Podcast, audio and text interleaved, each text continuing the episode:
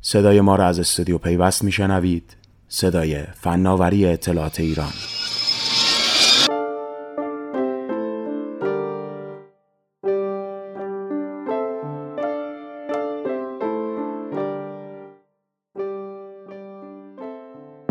ویندوز و نه حتی لینوکس دست کم. حالا هرگز نمی‌تونن بگن که صد درصد امن هستن. با این حال گفته میشه برخی از توضیح های لینوکس مشخصا برای امنیت بیشتر ساخته شدن. برای مثال ادوارد اسنودن سیستم عامل کیوبز رو تایید کرده و گفته بود اگه در مورد امنیت جدی هستید کیوبز بهترین سیستم عامل موجوده و این همون چیزیه که خودش هم ازش استفاده می‌کنه.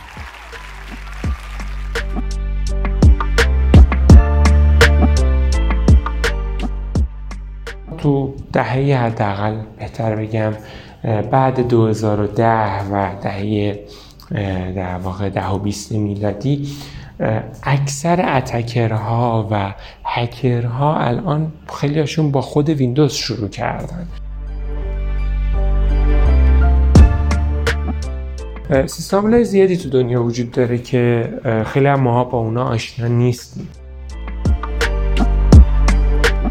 من معتقدم امن‌ترین سیستم سیستمیه که شما بیشتر از همه راحت باشی و بیشتر ازش اطلاعات داری.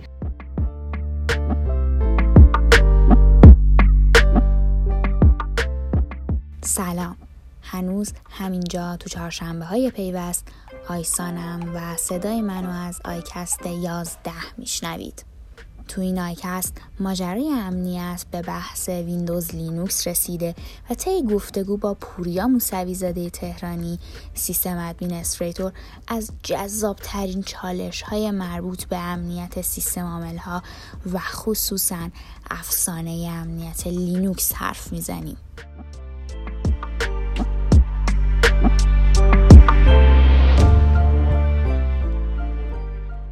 هر ترتیب لینوکس تونسته تو این سالها افسانه درباره امن بودن و شکست ناپذیر بودنش بسازه که می‌تونه این سوال رو به وجود بیاره.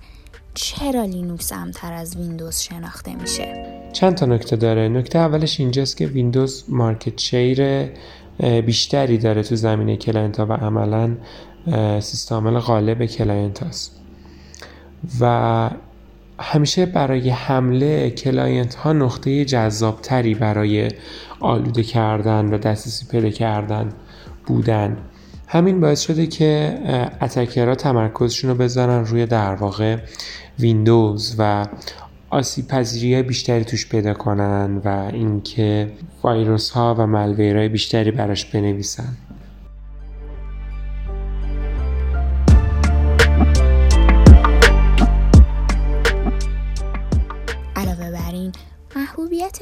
ویندوز هم تو این زمینه درد سرسازه ویندوز سیستم user friendly ه و از همین رو کاربرای ناآگاه بیشتری میان سراغش. و همین منجر به این میشه که اشتباهات امنیتی بیشتری به دلیل ناآگاهیشون بکنن. و خب همین در نهایت منجر به سری گاف های امنیتی میشه که در واقع attacker ها بیشتر ازش سود می‌برن.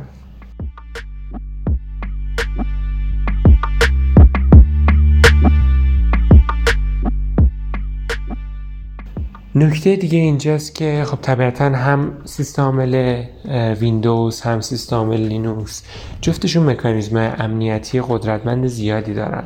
همشون تو لایه های مختلف فایروال دارن همشون مکانیزم buffer overflow protection دارن مثل مکانیزم مثل ASLR همشون در واقع application container دارن و این باعث میشه که ما خب بدونیم که جفتشون یک سری بستر یکسان برای protection توی لایه های مختلف به ما میدن. اما عدم دانش کافی نسبت به ویندوز نسبت به سیستم های open source طبیعتا یه دلیلش به خاطر open source نبودن خود ویندوز باعث میشه که خب ما خیلی از اینها رو نشناسیم. و اصولی ازش استفاده نکنیم و ندونیم گاهی اوقات با یه دونه در واقع فعال یا غیر فعال کردن یه گزینه داریم چی کار می‌کنیم. ماجرا البته به همینجا ختم نمیشه و کمتر بودن attack surface لینوکس نسبت به ویندوز هم عامل دیگه که در امن موندن به لینوکس کمک می‌کنه در واقع. ما توی ویندوز یک سری پروتکل پیشفرض داریم مثل NetBIOS SMB که اینا پیشفرض فعالن و خب already شما اول تا ویندوز نصب می‌کنین شروع می‌کنن سرویس دادن. و اکثر اوقات لازم میشه RDP هم در واقع داشته باشیم خصوصا تو محیط های سمت سرور. و خب این باعث میشه که ما پروتکل بیشتری ببینیم پیش فرض وقتی در مقابله با ویندوز مواجه میشیم بدون اینکه سرویس خاصی روش بیاریم ولی توی سمت لینوکس در واقع پروتکل هایی که پیشفرض بخوان قبل فعال باشن و ما تا نصب بخوایم بکنیم داشته باشیشون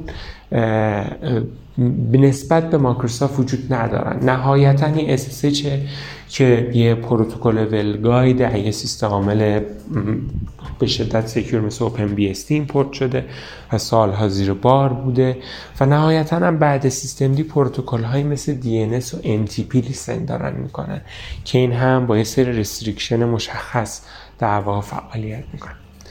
و خب همین باعث شده که ما می‌بینیم که همیشه باگ های بیشتری روی ویندوز پیدا شده. از این بابت که attacker ها پروتکل بیشتری پیدا می‌کردن برای بررسی کردن و حمله و هر کدوم از این پروتکل ها رو در واقع می‌تونستن شاسی پذیر پیدا کنن. رنج خیلی زیادی از در واقع سیستم ها رو ویندوزی رو می‌تونستن دسترسی پیدا کنن نسبت به سیستم لینوکسی.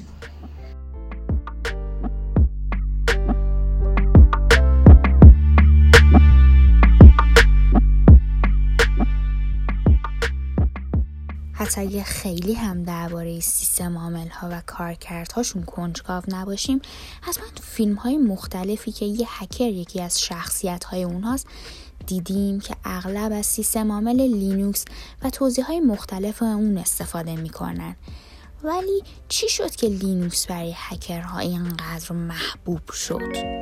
من معتقدم باید برگردیم به ریشه کلمه هکر و دقل باید 20 سال برگردیم عقب که زمانی که به دیولوپر هایی که مثلا کرنل در واقع سیستامل دیولوپ می‌کردن و خیلی دانش زیادی رو استک های مختلف داشتن و خیلی روش هوشمندانه استفاده می‌کردن که کارش ببرن جلو. خب اون زمان به این موجودات می‌گفتن هکر و بعد یه بازه در واقع حاله کلمه اتکر افتاد رو هکر و ما خب برداشت اشتباهی ازشون داریم. ولی خب ریشه اینی هم که هکرها بیشتر از در واقع لینوکس استفاده می‌کنن. علتش اینجا بوده. خب همون اول در واقع اینها با سیستم عامل های open source کار می‌کردن و بیشتر اونجا develop می‌کردن چون بیشتر source code دستشون بوده. تنوع بیشتری داشتن توی محیط develop شون و خب طبیعتا اونجا محیط بهتری بوده براشون و طی مرور زمان محیط بهتری تونستن بسازن بر نسل های بعد خودشون که بخوان با اون کار کنن. بعدها چه بسا بخوان باش اتک کنن.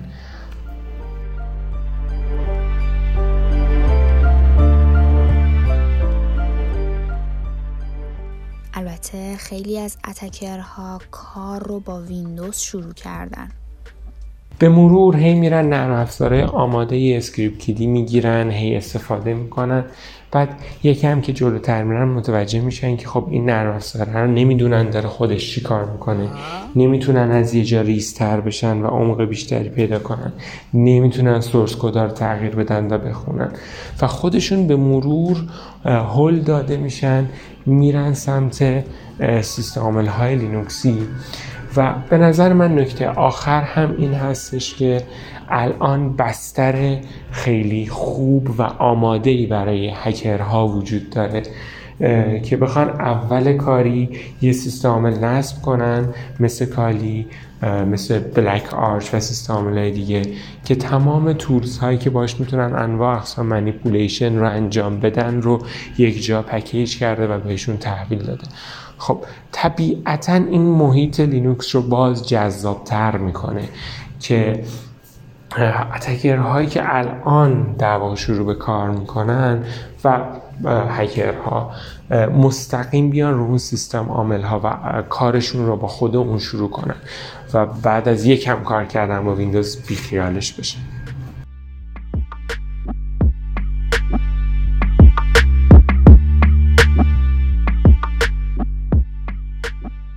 ولی برای سرورها چطور؟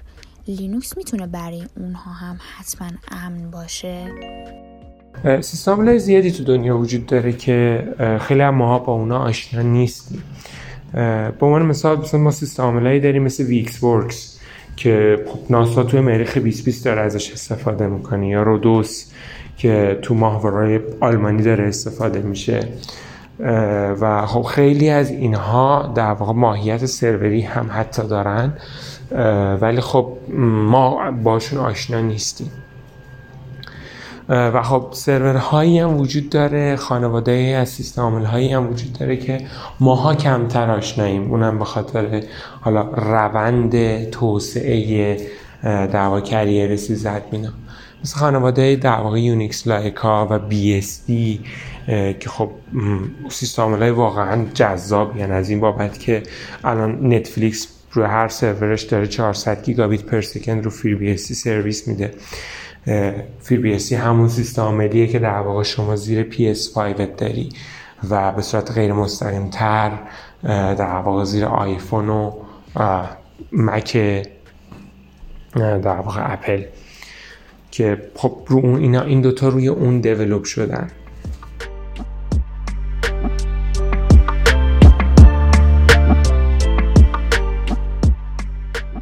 ما نباید یادمون بره که سیستم عامل ها یه ابزار ما با اول ببینیم برای چه کاری داریم از سیستم عامل استفاده می‌کنیم.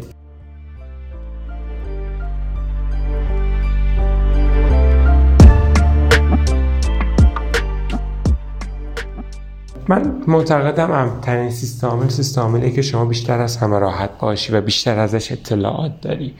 و معمولا این سیستم عامل سیستم عامل که شما امتر تنظیمشون می‌کنی و زودتر ریاکشن نشون میدی نسبت به رویداد امنیتی. اما اگر خب دنبال چالشین و با با یه محیط جدید داشتین و نترسین از اینکه یه ابزار کاملا جدید بگیرید که می‌دونید امکانات و ابزارهای امنیتی بیشتری درونش به شما میده. خب امنترین سیستم دنیا در حال حاضر اوپن بی اس دی خب خیلی از پروتکل های مهمی هم که تو سطح اینترنت داره استفاده میشه به دلیل اینکه این پروژه اومده امترین شکل خودش رو دیولوب کرده مثل اوپن SSH که زیر مجموعه خود اوپن BSD بوده داره استفاده میشه و خب زیر بار هم هست و یه سیستم جنرال پرپسه که شما تو خیلی چیزا می‌تونید استفاده کنید ولی با تمرکز روی امنیت. و خب قطعا هم کمترین اتک سرفیس رو داره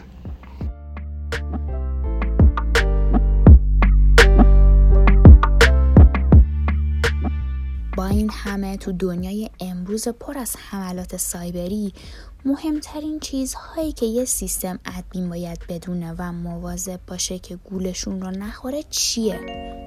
به نظر من دونستن سیستم container application container و unikernel و تفاوت این ستا رو به نظر من باید بدونه. تا یه مقدار برای شفاف بشه که برای هر کدوم از نیازهاش بره کدوم ابزاری استفاده کنه و همیشه برای ابزار درستری یا برای کارش انتخاب کنه. و خب این همیشه باعث میشه که ما یه انوایرمنت با پرفورمنس بهتر و طبیعتا با امنیت بالاتری داشته باشیم.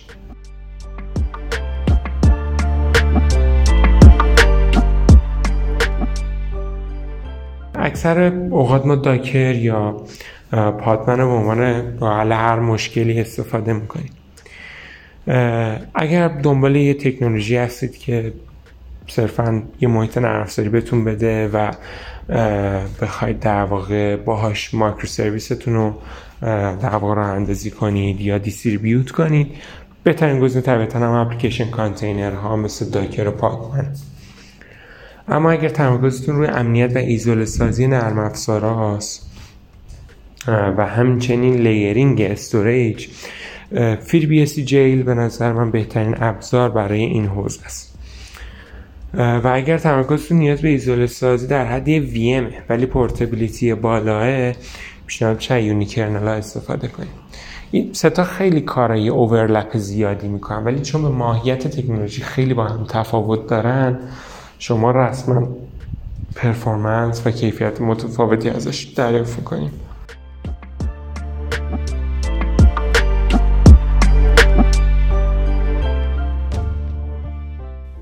وجود تهدیدهای امنیتی که شاید راهکاری براشون نباشه یا آسیبهایی که این روزها با هر پلک زدنی ممکنه دامنگیرمون بشه ابزارهایی وجود دارن که توسط یک سیستم عامل ارائه میشن. اما کمتر کسی متوجهشون میشه یا حتی ممکنه بشناستشون اما ازشون بترسه. اکثر سیستم, ادمنستریتورها به دلیل ناگاهی معمولا از فیچرهای اولیه دک استفاده می‌کنن. discretionary access control. شما می‌تونید به ازای هر کاربر برای هر فایل دسترسی تعریف کنید. و خب این کار هم می‌تونید با دو تا استاندارد مختلف. یکی POSIX ACL یکی NFS V4 ACL در واقع انجام بدید. و خب نکته مهمیه و ما معمولا خودمون رو بند می‌کنیم به همون permission های محدودی که بابت owner user owner گروه و others به ما میده.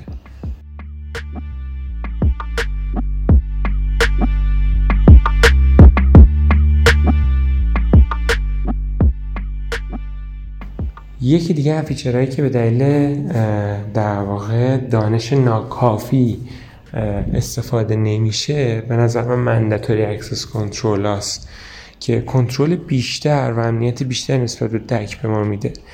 گرچه که خب پیچیدگی بیشتری هم داره ولی خب اکثرا ما نمی‌شناسیم و چون بلد نیستیم ازش استفاده نمی‌کنیم.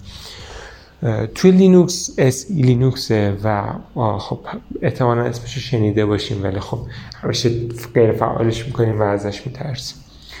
و تو FreeBSD هم با یه سری مدل flexible تر با سه تا مدل بیبا لومک و MLS در دسترسه.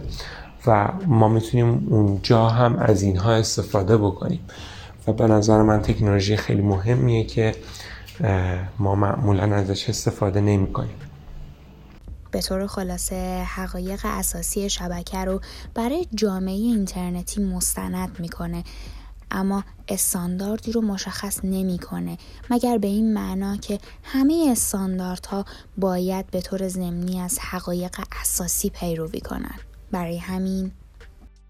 در نهایت مهمترین نکته ای که به ذهن من می‌رسه خصوصا برای دوابس کارها خوندن RFC 1925 RFC 1925 یه RFC خیلی قدیمیه مال سال 1996 و یکم هم جنبه فان داره. و دوازده حقیقت شبکه رو توش نوشته.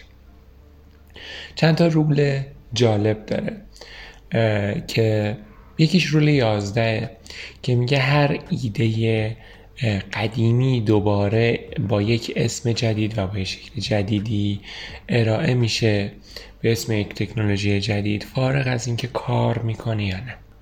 و به نظر من این روی خیلی از تکنولوژی که باشون کار می‌کنیم داره صدق می‌کنه. و گاهی اوقات تو تله یادگیری ابزارهایی میفتیم که آلردی داشتیم و اسمشون عوض شده و فقط جذابیت بیشتری بهش اضافه شده از این بابت که یک کمپانی شاید داره ساپورتش می‌کنه.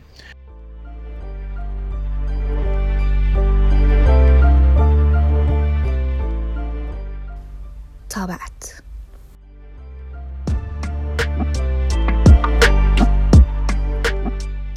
هر چهارشنبه شنونده آیکست از پیوست باشید.